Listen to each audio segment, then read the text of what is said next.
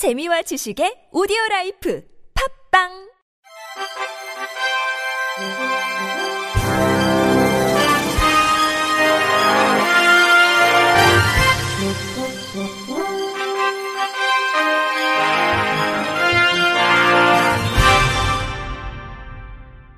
청취자 여러분 안녕하십니까. 6월 셋째 주 주간 KBIC 뉴스입니다.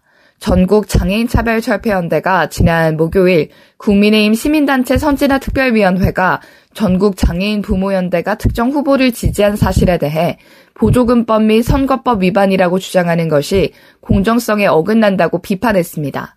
지난 13일 국회 특위 5차 회의에서 하태경 특위위원장은 전장현과 협력단체인 부모연대 서울지회에서 2021년 더불어민주당 경선과 지난해 대선, 지방선거 때 조직적으로 선거운동을 지시했다고 말하며 이를 보조금법 및 선거법 위반이라고 주장했습니다. 이에 대해 전장현은 조직의 이름으로 특정 정당을 지지할 수 없다. 전장현 대표는 특정 정당을 지지하는 활동을 할 경우 대표직을 사임해야 한다는 정치 참여 기준을 함께 만들어 지키고 있다는 입장을 밝혔습니다. 이어 국민의힘 윤석열 대통령 후보 오세훈 서울시장 후보는 조직적으로 지지한 지장협과 거주시설 부모에게는 눈 감고 더불어민주당 이재명 대통령 후보를 지지한 부모연대만을 낙인 찍어 협박하는 것이 국민의힘의 선진화 기준인가라고 덧붙였습니다. 마지막으로 특위는 전장현에 대한 명예훼손과 허위사실, 괴담 유포를 즉각 중단하고 지난 대선과 지선에서 윤석열 대통령, 오세훈 서울시장 후보를 조직의 이름으로 공식 지지한 지장협과 거주시설 부모회에게도 똑같은 법적 조치를 취하라고 피력했습니다. 전맹 시각장애 응시자의 변호사 시험 사례형 과목 추가 시간이 현행 1.5배에서 1.7배로 길어지고 희망하는 경우 점자 정보 단말기 등 보조 공학기기도 제공됩니다.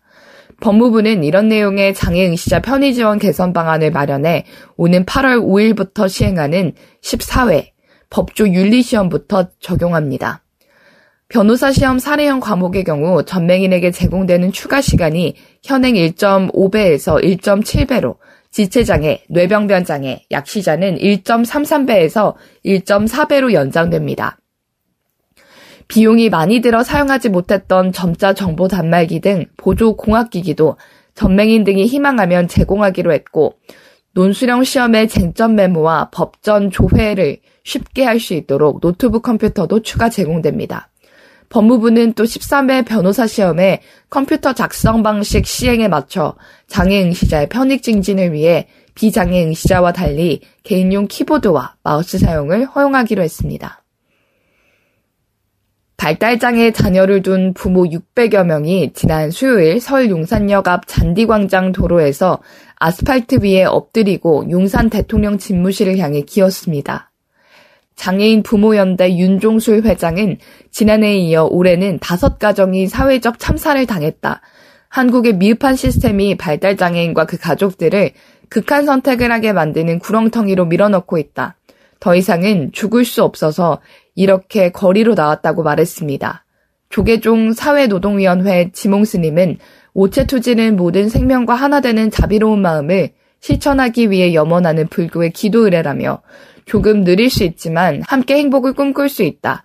행복을 추구할 수 있는 권리를 보장할 막중한 의무가 있는 정치인과 중앙정부는 그 책임을 다하게 촉구한다고 오체 투지의 의미를 설명했습니다.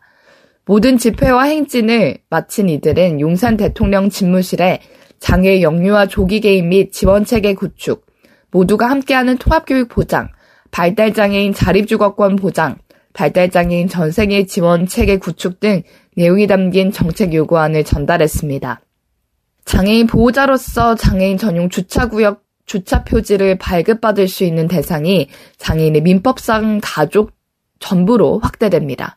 보건복지부는 이런 내용을 담은 장애인 복지법 시행 규칙 일부 개정안과 장애인, 노인, 임산부 등의 편의 증진 보장에 관한 법률 시행령 및 시행 규칙 일부 개정안을 입법 예고한다고 밝혔습니다. 현행 시행 규칙 등엔 장애인 주차 표지 발급 대상을 등록 장애인 또는 장애인과 주민등록표상에 주소를 같이 하면서 함께 거주하는 가족의 명의로 등록해 장애인이 사용하는 차량으로 규제하고 있습니다.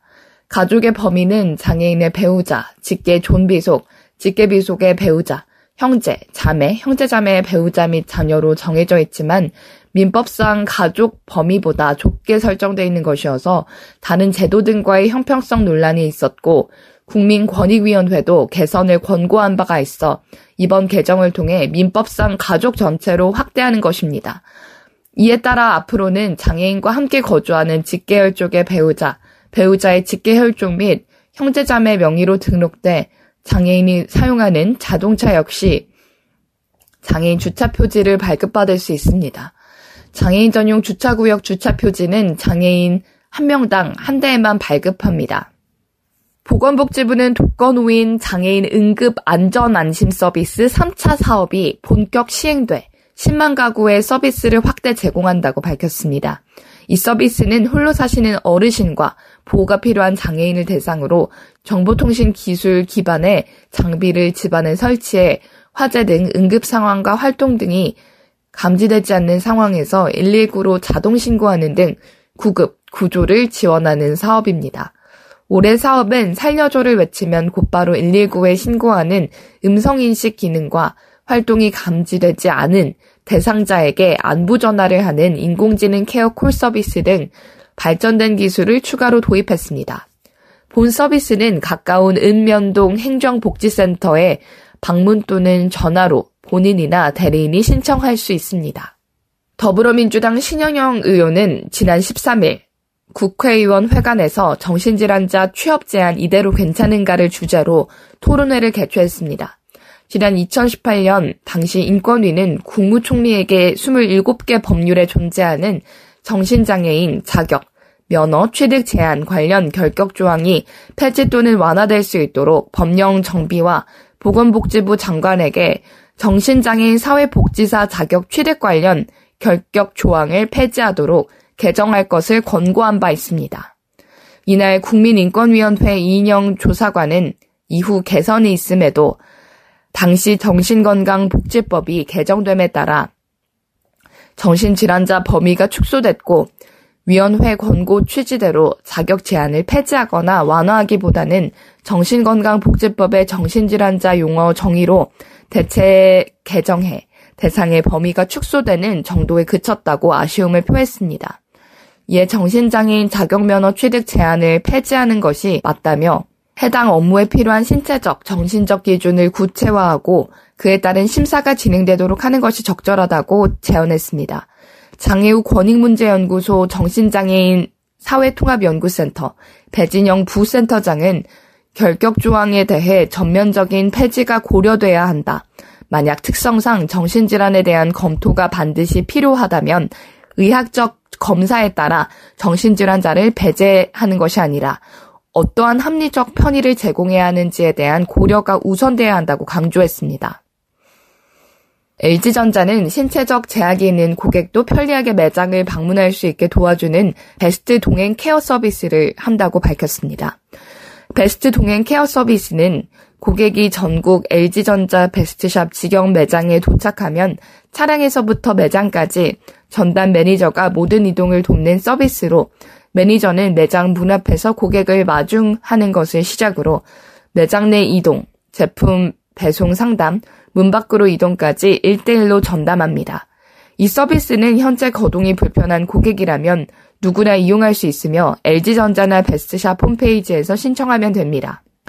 LG전자 베스트샵을 운영하는 하이프라자의 박래원 대표는 사회 취약계층 목소리에 귀 기울여 모든 고객이 편리하고 다채로운 고객 경험을 누릴 수 있도록 할 것이라고 말했습니다. 이상으로 6월 셋째 주 주간 KBIC 뉴스를 마칩니다. 지금까지 제작의 이창훈, 진행의 유정진이었습니다. 고맙습니다. KBIC.